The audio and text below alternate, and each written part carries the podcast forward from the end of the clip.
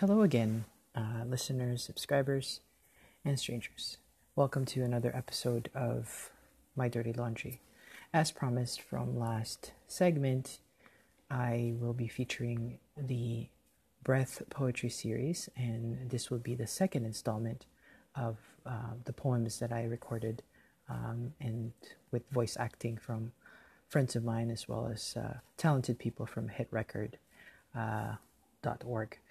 So please uh, do take a listen and enjoy.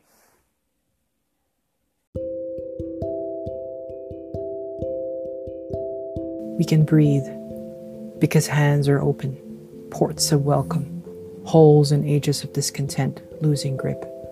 The beckoning, come hither to hope, is here. Now at last our love has come a long, long way. We can breathe. I breathe with you. Because I finally heard good news. The distant cry that sounded like my own. Mirrored reflection.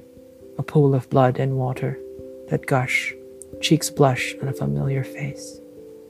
We can breathe. I breathe with you. Because my eyes have seen the wide and wild glory. Shut off. Shut out of the story. Blindness is the blight that has fallen away like scales. What freedom. What shelter what answer? Finally. We can breathe because speech has recovered. Sense makes sense. The secret sickness and fever broke to give and take and give in filial generosity. Sweet words, not nothing, but sweet everything. We can breathe as deep and as slow, ebb flow, with rhythm, with beat by beating heart, in sync swimming in endless air of liberty. As plenty and as often we feast, the famine is over.